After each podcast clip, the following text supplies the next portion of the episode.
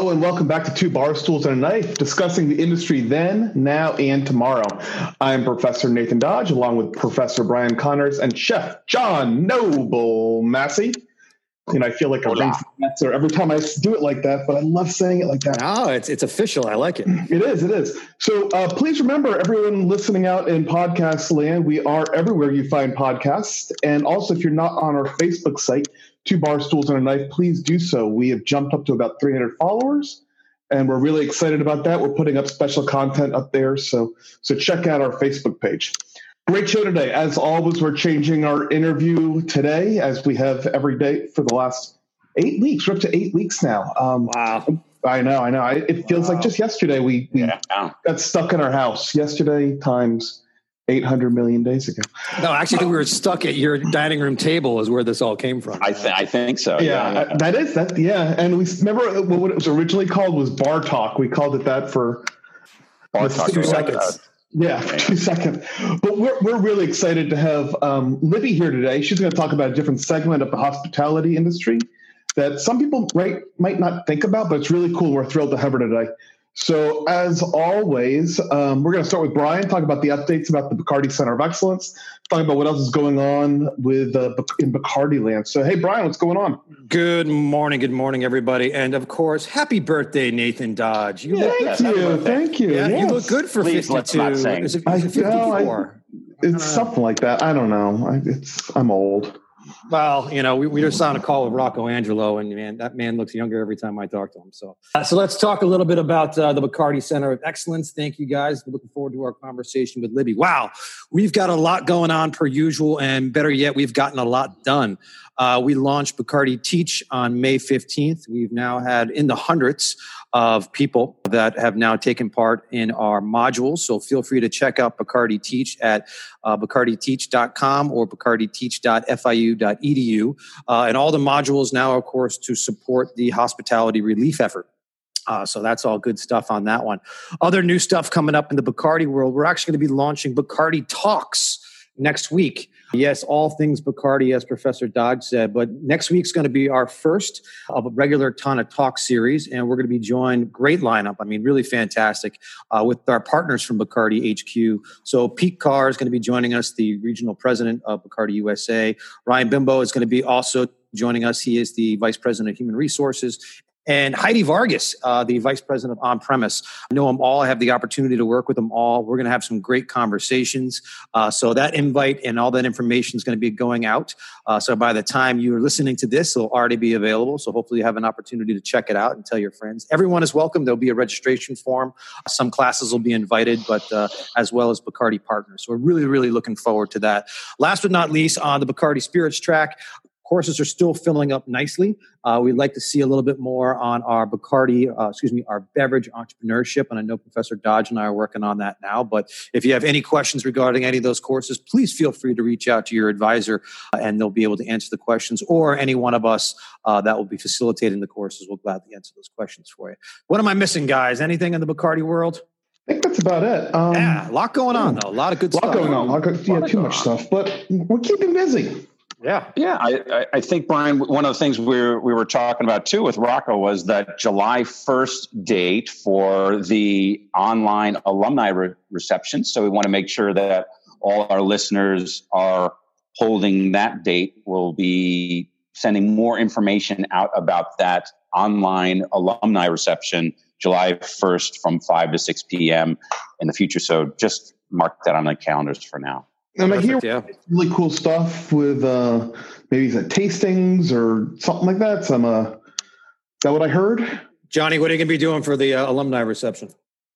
I, I'm going to be cooking, and then we're going to have one of our past guests make a cocktail, and we'll be doing them side by side, a little interaction, a little uh, food and cocktail pairing, which sounds good. And you know, I am going to encourage him to use some of these delicious summer fruits that we've been having uh, available of late. You know, summer super hot, but great berries and peaches out there available. So well, I see a mango more making an appearance? Because I, I see a lot of mangoes outside. I'll tell you that.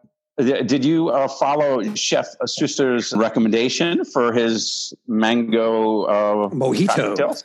I, I had some mangoes soaking in rum right now, so I'm pretty. Uh, I'm going to be enjoying a mango cocktail soon. But yeah, so Chef Allen was on what three weeks? I don't even know. Three weeks ago, I think, talking about mangoes and uh, the the mangoes are everywhere. I, I drive by and I see mango trees all all aflutter. So if you like a mango, it's great. If you're allergic to mangoes, it's kind of like you're you're in trouble around here. But yeah. mangoes are uh, plentiful. All right, let's get to our guest. I'm looking forward to this. Excellent. Well, it is our pleasure to have the award winning uh, Libby Volgyes, professional freelance photographer, uh, primarily, I think, in in food and beverages and restaurant world. Please welcome Libby, guys. Thank you, guys. Hey.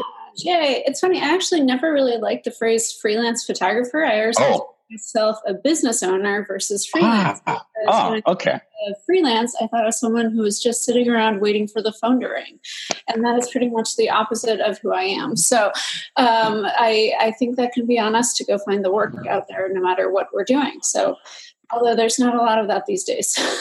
yeah.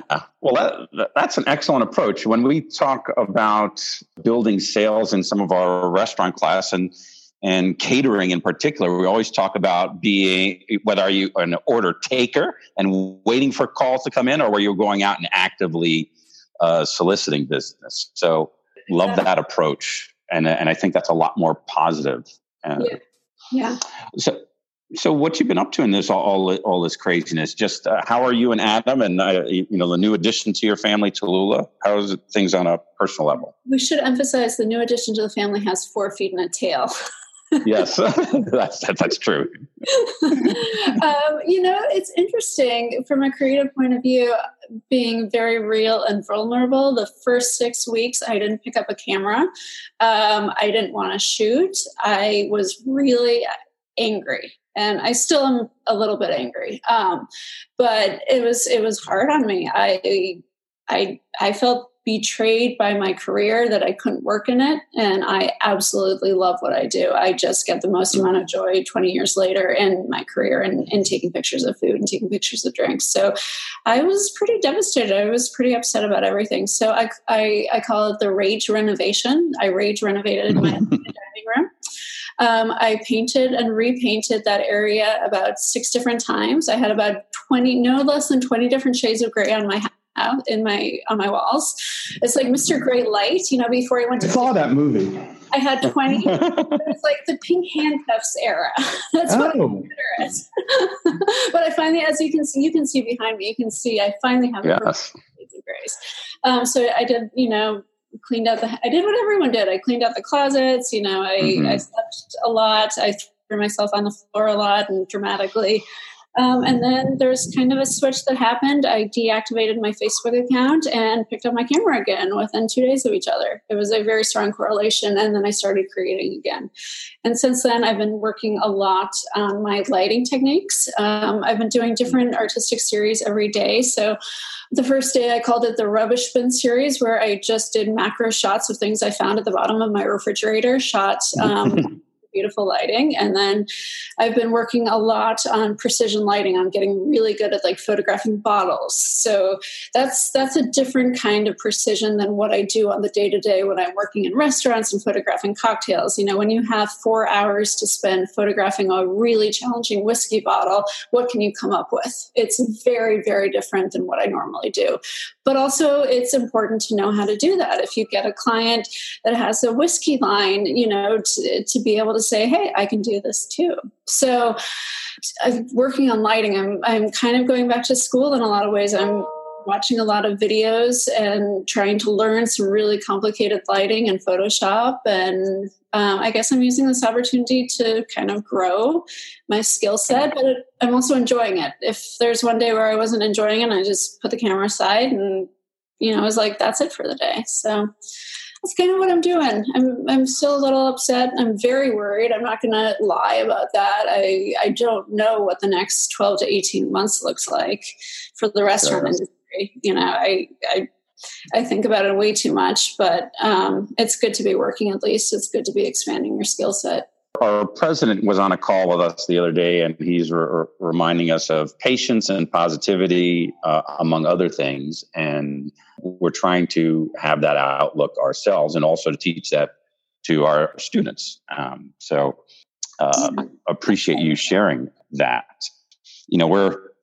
I mean, what do you think uh, the the business? You know, if if you crystal ball it, and what what do you think how things will change and and what differences we might see moving forward? You know, there are breadcrumbs of clues that I think we're all trying to gather from. I was reading about the transition from Noma to a more fast casual comfort place. So, you know, do we take from that and do we glean that, like, you know, high dining, you know, is is on hold for a little while. I don't know. Um, that's a breadcrumb for sure. But you know, then I had a friend who went out to Palm Beach this weekend, and he said the restaurants were absolutely packed. So is Palm mm. Beach just this bubble of you know not being affected? I, I don't know. We Palm Beach in South Florida operates in a different way than the rest of the world. You know, we have so much money down here that maybe I don't know, maybe Palm Beach doesn't have the ability to make that transition. So maybe they are exempt in certain ways. I that's something I'm curious about.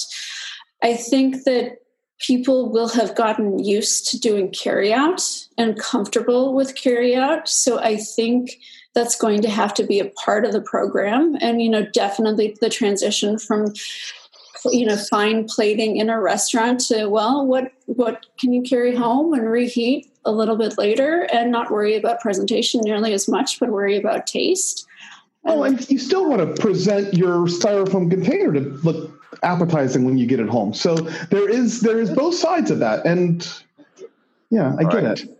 Yeah, yeah, but I, I think I think for you know maybe there's two menus. Maybe there's the the dine-in restaurant and then the carry-out menu, and maybe the emphasis is more for presentation on the dine-in, and maybe the carry-out is more about what's going to taste really good when you reheat an hour later.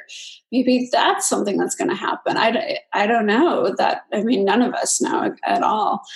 Um, I remember reading this story from New York the New Yorker has just been killing it with their food writing. My favorite food writer is out of from the New Yorker, Helen Rosner. And actually, this wasn't her. This is another story I was reading about, and they were talking about like one of the the kiosks that was closing from New York City, and it was an oatmeal bar, and they'd applied oh. PPP, and I don't think they had gotten it. And I was reading about that, going maybe the era of oatmeal bars is over for a little while you know it was literally like a place that you went in and you got you know oatmeal with all these amazing toppings and this commuter you know this fast-paced lifestyle. You'd go in and you get you know this really luxury oatmeal you know $20 a bowl and everything. And like how do you make that post covid that's really really challenging to do. Things have been so good with our economy for so long. And i think most of us understand that what goes up comes down that it's just yeah. basic economics so the question is, is how it's going to kind of settle on on the on the flip side. And I, I think there is going to be a settling for businesses. I, I, as much as I want to be super positive about everything, I don't think everyone who is here right now is going to be here in you know eight months or a hmm. year. I was going to say, Libby, one of the things that we found is is the restaurants that were doing takeout and delivery and had active programs and actually thought about some of the things where Nathan mentioned the styrofoam containers. Well, if you're putting your food in a maybe it's a sustainable packaging or it's recyclable or it's a, a nicer looking and you've geared your menu or at least the to go menu towards foods that can hold really well and look attractive, then those are the places that are going to be more successful moving forward. Yeah, I think that's absolutely true. I think the, I mean, the sustainability was popular before it's it would be great to focus on that right now amidst all of this facial masks and the gloves that are being used by everyone in the world right now to at least try and counteract the environmental impact of what we're facing with that. You know i think the word that everyone is using is pivot how can we pivot during this time? And i think to go is the number one way to pivot. And i've you know also you get into the cocktails to go. That's ah, yeah, yeah, yeah. way to pivot as well for everyone so that's that's been good. And i also have been seeing a lot of uh, restaurants kind of operate as bodegas too. And that's an, that's really outside the box thinking. So what else can groceries what else can restaurants do besides yeah. offer food and you know I, I think that sort of thing might help people to have long-term sustainability yeah, I mean, one of the first guests that I think it was was it the first guest we had on with the Miracle Ice, and it was a gourmet ice manufacturer Rico that Farms, started yeah. Rico Farms and um, Mixology, Ice. Mixology Ice. Mixology Ice, not Miracle Ice. Okay, well. Yeah. Uh, Miracle on the Ice. Right? That's 1980 uh, U.S. Olympics. I, you know, you know, I'm thinking you're, you're, dating yourself there, John. I'm, I, and no one else. Am. That's a cocktail ice, right? The really beautiful cocktail ice. Yeah. Yeah, it's yeah. gorgeous stuff. It's all super clear, and then they add flowers to it, and yeah, they make some pretty cool stuff. Yeah. Yeah. Yeah, no, I was going to ask a question about these to go spirits. Now, I remember trying to walk out of a bar before with a glass in my hand, like, no, no, no, you can't leave with a drink in your hand. And now it's, hey, do you want a half gallon of booze to take home? yeah. Yeah. Yeah. Heck yeah. So has anyone done one of these yet? It, right? that they frown on. That I have heard that BSO is not uh, happy with. But um, I know that our what's the tiki bar in Fort Lauderdale? The Mai Kai. They're doing like to go um, mai tais and, and all sorts of cocktails. Have you done any of these things yet? I, I think we're all wondering about that. Actually, I, I uh, the first weekend, like I got to go spirits from someplace, and my husband was like. So it's legal to drink while you're driving now? And he's like, I just want to understand how the rules are changing. yeah. And I'm like, I don't really know. I don't know how it's all going down. Well, you know, murders are down, you know, so yeah. that's good. I was in New Orleans like 15, God, it might have been 20 years ago now. And I remember going through a drive through bar and I picked up a half gallon of uh, hurricane. hurricane yeah. yeah. And it was, it was ridiculous. And I'm driving away and the guy is in the passenger seat drinking this half gallon of hurricane. It's like, this would never, ever, ever happen in South Florida. And here it is. And, you know, it's a beautiful yeah. day in South Florida when you can pick up a half gallon hurricane. Well, so, we've been we've been doing it with margaritas. So my beautiful fiance loves to have margaritas. So they have liter bottles at some of the cantinas here in Fort Lauderdale, where I live, Rocco's Tacos and uh, El Camino. And what they've been doing really, really well, gang, is they've been packaging it very smartly. So they're bringing in bottles. They're you know using a crown top on it. They're creating labels. Mm-hmm. They have yeah, these different yeah. fla- flavors and I think, you know, I'm glad you brought it up, Libby, because I think refillable. Refillable. Yep. Yep. Yep. yep, yep um, but uh, I think it's absolutely brilliant because people are getting really creative with packaging and how they're able to get that overall cocktail experience to the guest, you know, where you know, we can stack deck and sit on and so forth and, and enjoy and have that cocktail experience. So I, am a, I'm a big fan of it, but I agree with you. You know, what are you supposed to do when you have a styrofoam cup with a straw in it in your center console of your vehicle and you have to wait till you get home? Um, yeah, that's tough. Yeah, so you know we have to be responsible about what we do, but it is tough though. Yeah. I um, I went to school in Missouri, uh, University of Missouri at Columbia, and they had these drive-through places that the law was like you could order, even the driver could order these alcoholic drinks in the council. You couldn't put your straw in it. I think that was the law. I mean, it was it was hilarious, like just skirting the line. uh, yeah, I, I, I think that, I think they encourage the drinking where, wherever and whenever you can in New Orleans, right? Yeah, yeah. New Orleans is is pretty much there's no laws about drinking. No rules, no laws. I, I had a friend get drunk, fell off a two story balcony, landed on a police officer on a horse and didn't go to jail. So you can tell that that is you can really drink a lot. And uh, Oh, see, I, I thought you were talking about, you know, you always have that friend that you're asking, you know. Yeah. Oh no, this is a real gentleman. Okay, here's okay. He has a name. hey, gang, let me get a little uh, little technical here uh, because I was writing down notes when I was listening to Libby, and if you don't mind, I love picking professionals' brains like this one, and you know we're going to spend a lot of time. We already have talking about you know the Brian's comeback. the nerd of the group. Yeah, very much so. But the the comeback of our industry, and John and I both teach restaurant management. I always teach our students that you know every guest is now a restaurant critic uh, in the palm of their hand. In other words, using their phone. A, how do you feel about you know the Instagram takeover of food porn, you know, and that you have people that, no, no, no, don't take a bite of that. Let me take a picture of it first. And I want to stab them. Uh, but how do you feel about that compared to what you do? And then how do we then combine it? You know, I know this is kind of a long winded question, but like where, you know, how does the operator uh, use that to kind of promote their business on whatever social media outlet? Well, John knows this. When we go out to dinner, I'm probably the only one not taking pictures. so mm, yeah, I, yeah understand it. I, you know, I I find it so disrespectful for the chef. I find it extraordinarily disrespectful to your other dining companions. Um, I can't stand fl- the iPhone flash photography in the restaurant. I can't stand the little flashlight that goes on, and suddenly you have people holding flashes for the other people to get the perfect. I mean, I think it's just bastardize the dining experience in general. Are you, are you, there to take pictures or are you there to actually enjoy your meal? Um, so I absolutely hate what it has done to the dining experience. Um, you know, that being said, it has at the same time provided a lot amount of publicity and content to the restaurants and it's definitely helped to promote the restaurants and the restaurants are getting you know creative with their ability to harness that energy I don't think most of those terrible photos people are taking in restaurants at the expense of their other diners and at the expense of their food, you know, of their enjoyment of what they're supposedly there for, are yielding pictures that are really enjoyable or convincing other people to come in and eat.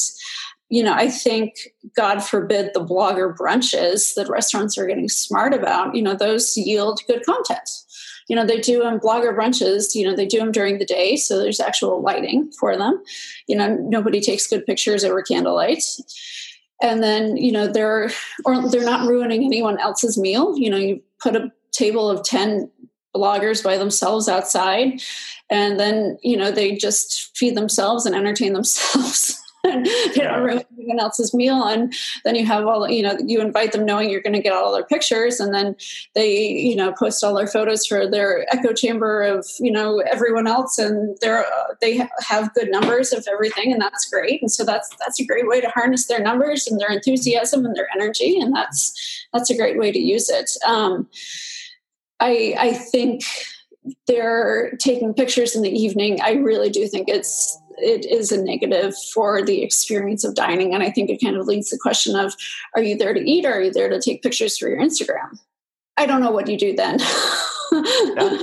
No, that's a good point. I, I, you know, I love that idea of the brunch bloggers, and you know, because you do have to, you have to embrace it to a certain level. Uh, you know, Daniel Boulud at uh, Cafe Boulud and other places up in New York City back in the day. I'm not sure what he does now uh, banned people from taking or suggested they didn't because it was. You're absolutely correct because you should be there for the experience and the guests you're with. You know what I mean? And not yeah. be worried about you know who's going to take the next bite. Hey, Libby, what's easier?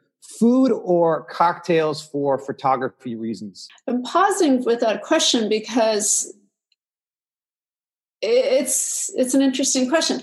I've never actually thought about it in that way. I would probably say food photography because absolute beginners can have more success with food photography than with cocktails.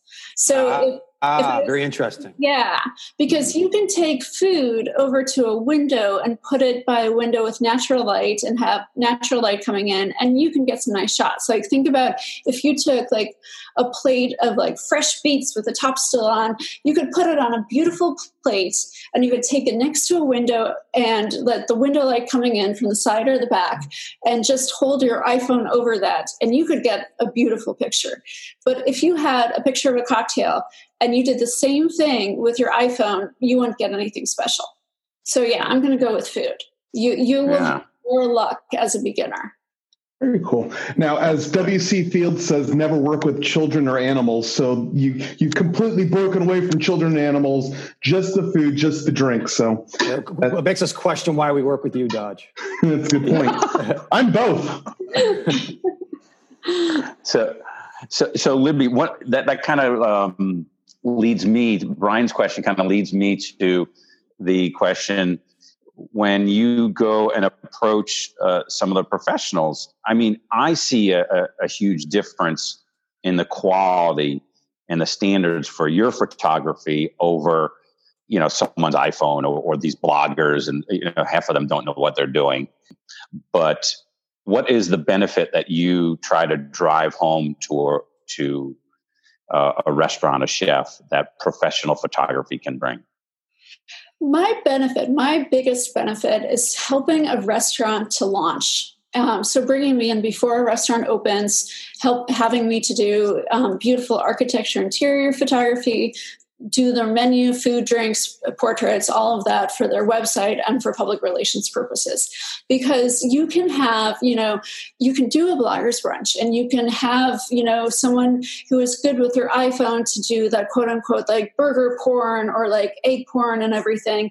And you can get some nice images for content. There's a lot of content creators. I am not a quote unquote content creator. I'm a professional photographer who's going to capture these images that are going to be suitable for the the magazine that are going to run on the homepage of your website do all of these things you know. The, a lot of these you know burger the the egg drop egg porn pictures all of that stuff that are really instagrammable and they're beautiful photos they're not necessarily what magazines are looking for with that high level of art Um, and it's not i'm not meaning that in any sort of a disparaging way. I yeah. that is you know that instagrammable style is a style totally unique and it's a very special style of photography. It's just not what i do. And it's it's interesting. I'm just going to tie what you said back to the pandemic because when my husband and i started talking about how the pandemic was going to affect my business the first thing we both said is i am not essential. You know the chef is essential you know having a sous chef is essential having someone to manage all of the the takeout orders those are essential. Restaurants got super lean they laid off a lot of employees they're starting to bring some of them back. I am going to be one of the last brought back i am not essential and i am the very first person to admit that. You can hand an iphone to any one of those people i just mentioned and you can get some content for social media. And i would not spend money on myself right now i, I probably shouldn't even mention that on podcast but you know john you know i am always yeah. on chefs. I am not the person yeah. out there saying, hire me at the detriment of a restaurant. I, I'm not that person. I'm not that marketer who's going to tell you you should spend money on me. I'm a really smart investment. When you know it's it, if I'm worried about your restaurant and I'm your best friend, I, I hope I'm a smart investment. I want to help you differentiate yourself, but I'm also not the most essential person on the team. I am really good at helping you differentiate yourself from the competition. I'm yeah. fabulous at that. Like I will help you stand out. I will help you get press. If if a magazine is sitting there thinking about three different pictures for an opening spread, and I'm one of the considerations, I'm pretty sure we're going to be chosen every single time. Um, sure. But I I don't have you know photography, and this is what is interesting about food photography is that you're going to be competing against free every single day almost you know all of my clients choose me being worth the investment. I'm grateful for that and i've never had someone say that they regret that investment that they made. But you know that's also one of the reasons that i'm really spending this time getting really sharp in my bottle photography. You know as yeah. as you know brian will tell you i don't think the liquor sales have gone down during this time with bacardi. So no no, you know and, and dodge did a great job of keeping the sales up. So thank you nathan for supporting yeah, he, yeah, we appreciate his support. His uh, do what i can I do what I can. You know, let me dovetail off what you're saying there, Libby, because I just got really inspired. I kind of disagree with you because I think that the value you bring moving forward will, and this is going to get a little weird here, but go with me here, guys, is going mm-hmm. to build trust. And by building trust, is going to actually have a positive impact on the businesses. And, you know, I'll open this up to everybody. I had a question recently, somebody was interviewing me for something, and they asked about you know who's going to be you know we've been talking about this who's going to survive and i said well most of the national chains will do fine in other words guests will be feel very comfortable to go to the olive garden the original og uh, because they trust it mm-hmm. but i mm-hmm. think where the value of your services and really kind of creating that experience in their imagination will build trust and then they'll be able to kind of go back and say oh i do want to go check out that place so I, I think you kind of are essential. You know what I mean? It's going to be kind of cool. But what, what, do you guys think? Are the uh, are these little guys going to survive, or is it going to be uh, the big bad corporate guys, uh, which I don't have a problem with? Well, the corporate guys have money. The corporate guys still exactly, have deep pockets, and they can they can weather the storm. Um, the the little guys who you know they're they're paying to put their kids in private school and in soccer and and everything else you know that stuff that that money is is gone um, they haven't been able to have that money so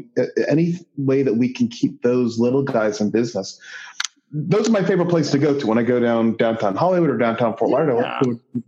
little guys because I, I get that personal service where they know who i am they know what i like they know what drinks i like which you don't get at, at the the og or yeah. Carrabba's or any of those places where they don't know who. Like South Florida is incredibly committed to its dining scene. You know, we we are so into our local restaurants and our local spots, and you know, I I think it'd be incredibly optimistic to think every local restaurant is going to survive, but I think many of them will. I, I don't know the numbers, but I, what do you think, John? I mean, I think for for us in particular, because we're supporting through the FIU Hospitality Fund, we've we've uh, contributed more than 1.5 million dollars to local restaurants. None of those are chains. We're trying to do our part, both uh, from a financial support perspective, from an educational support perspective. For me personally, we've been trying to reach out to dine and use more local restaurants. So I'll refer back to my original comment, which is I think there will be some attrition, but the ones that are doing really well, hopefully your favorite ramen place, hopefully your favorite pizza place, those are all local places. And hopefully you support them. They will, they will survive through this. You know, and, and, and Libby, what you, what you were talking about with, with your essential, non-essential piece of your business, I kind of agree with Brian as well. It's a matter of standards. And I liken it to ingredients you know, refer back to my kitchen experience. And if you want to use Parmigiano Reggiano, the best cheese in, in making a pasta carbonara, that is the best. And it and it's significantly different than if you use Kraft in the green jar. Right, that's pre-shredded, has all of those preservatives in it. So that's not even cheese. To, yeah. It's not even cheese, right? It's half starch or preservatives. And so, if someone wants to differentiate themselves, they I would encourage them to to use a professional photographer and encourage them to use yourself. It does, I mean, the only thing is that like what I actually had to encourage for new shoots yesterday with clients that weren't even client, like people that weren't even clients. And I was sitting there kind of scratching my head. I'm like, what is going on? Like, we're, do they know we're in the middle of a pandemic? Like, I don't understand. Like, I just didn't understand. And the only thing I could come up with is that everything is going on social media. And yeah they need to stand out. Like, like, maybe their social media, like maybe they have been giving their iPhone, you know, their their Instagram to you know a hostess or someone, or and it hasn't stood out. And now everyone's doing takeout, and it's just not you know everything looks the same, or you know that's the only thing I could come up with. I don't know. So, guys, we just opened up in South Florida this week. We were able to go out to dinner if you wanted to.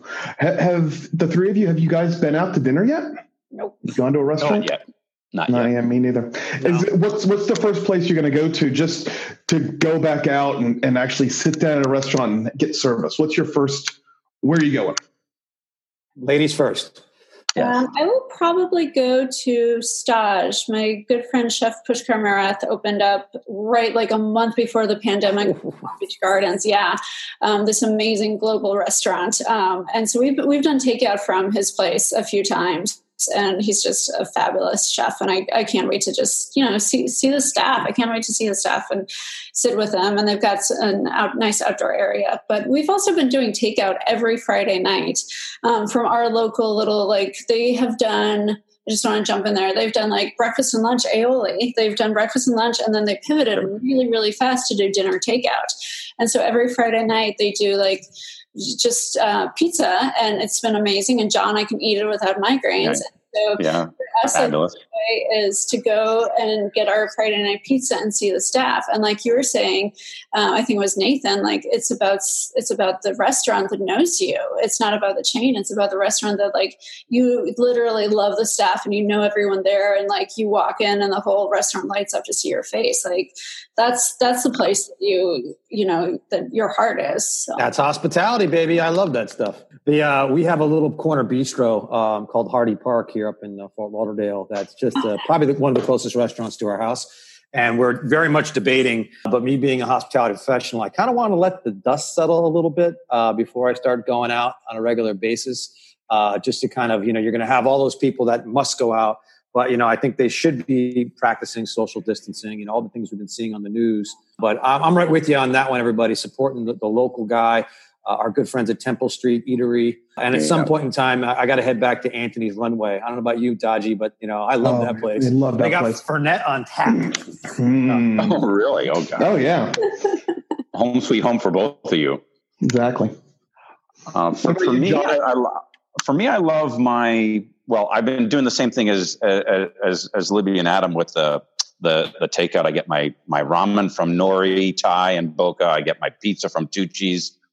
Uh, one of the two places that I would go to would either be uh, Cindy and Jeremy uh, Bearman up at Oceano Kitchen in Lake Worth. Oh yeah, who are just who are just awesome people, and small little place, farm to table, or uh, Joey Giannuzzi's Farmer's Table in Boca, who's trying to get things right. They they're, they're just two two restaurants that really healthy food, fresh, delicious, do that do business the right way and would love to see them, you know, out. Mom and Dad have been wanting to go out to um, Yacht Bar and Kitchen up in Fort Lauderdale, and uh, I think that's gonna be a place we're gonna go. It's right on the New River. It's um, it's outside. They've got a lot of outside seating. They've got inside seating too, but the outside seating is huge, um, and I think that it's got enough space outside, so social distancing is easy. They've got a great bar menu. They've got great drinks, and maybe if uh, if it stops raining because it's been raining every day, it would be really nice to go out there. But uh, go out, go on the boat, and, and head on over to a yacht. I don't know if it's pronounced yacht or yacht, but it's Y O T. Yacht. Yeah, I, is it yacht? I think that's yacht. Um, it's spelled Y O T. It's right in Fort Lauderdale. It's awesome. I had a photo shoot there in December for a magazine. It's beautiful. Yeah, it's gorgeous there. Yeah, you have like the ocean breezes too. I mean, I, I would be very comfortable there, especially with the breezes. Yeah. And, it, and it is close to my house too. Look at that. It huh? is. It is. Oh, see, look at that. These Shocking. are all great restaurants. Temple Street Eatery, Hardy Park. Man, you guys have great choices. We are two uh, bar stools and a chef, so we should have good taste. Uh, Temple Street, I know, is still doing takeout only, and I think that's just because yeah. The inside is so small, um, and they want to be safe. They, they want to make sure that everybody is safe and healthy, so they're doing the right thing. I don't know if you're hearing the same thing, but what I keep hearing from restaurant owners is they just want to protect their staff. That's the most important thing to them, and I really appreciate that. Yeah, got to respect that. Listen, as uh, Libby, as we're kind of winding things down, any uh, tips for the novice uh, iPhone, uh, Android users out there, the students that are, you know, just trying to get better pictures? Sure. Um, number one, turn their flash off, take their food off the line if they're working on a line. um, put their food next to a window. I think I mentioned that earlier. That you can get really, really beautiful photos by just taking whatever you're shooting next to a window and try and get that beautiful window light coming in. So you want to have kind of diffused light. You can open the window. You can kind of play around with the blinds. My personal favorite is kind of using side light coming in. So that means you know your plate of food is next is this the window light is on the side, but also mm-hmm. it's really beautiful to have backlight. So that would have the plate between you and the window. Um, with cocktails, you kind of want to mm. ha- put it in portrait mode if you're on an iPhone. Um, and if possible, you kind of want to have light shining through the cocktail. It's harder to get gorgeous photos of cocktails, like I mentioned, because you kind of want to be using a longer lens when you're shooting cocktails. But you can be really creative. Like you can get shots of people holding the cocktail, for instance, and try and have light shining through it. Um, for both food and cocktails, you really want to watch your background. You want to have clean backgrounds, so you don't want to have anything distracting in the background of either your cocktail or your food. Watch your plate, you know, clean up your plate, clean up whatever the plate is sitting on. And when you're shooting food, you can kind of try and set the scene a little bit. You can get a wine glass out, you can get, you know, maybe a pretty linen, a fork and a knife out. Kind of think about what story you're telling with the food as you're shooting it. But the number one thing is really just turn the flash off. That is excellent. Wow, we I have really enjoyed our conversation, and yeah, this was awesome. You Thank you. On. That was awesome. Thank you guys so much yeah. for having me. I really, it was nice to uh, talk to humans today. yes. Yeah, three dimensional and all the way. All right, gang. So good stuff. So remember on uh, June 4th at one o'clock, Bacardi Talks uh, by the executive team of Bacardi North America or Bacardi USA, Pete Carr, Ryan, and Heidi. That should be really, really exciting. Uh, of course, uh, Bacardi Teach is up and running. There's new modules being launched on a regular basis. So check back in, earn your badges, and of course, your certificate of completion coming through. All right, guys, that's that's good for me. Well, that's a great conversation. I love the little tips and tricks there, Libby. That's what counts. They love that stuff. Hope it helps. Thank you guys so much for having yes. me. Awesome. Thanks, Libby.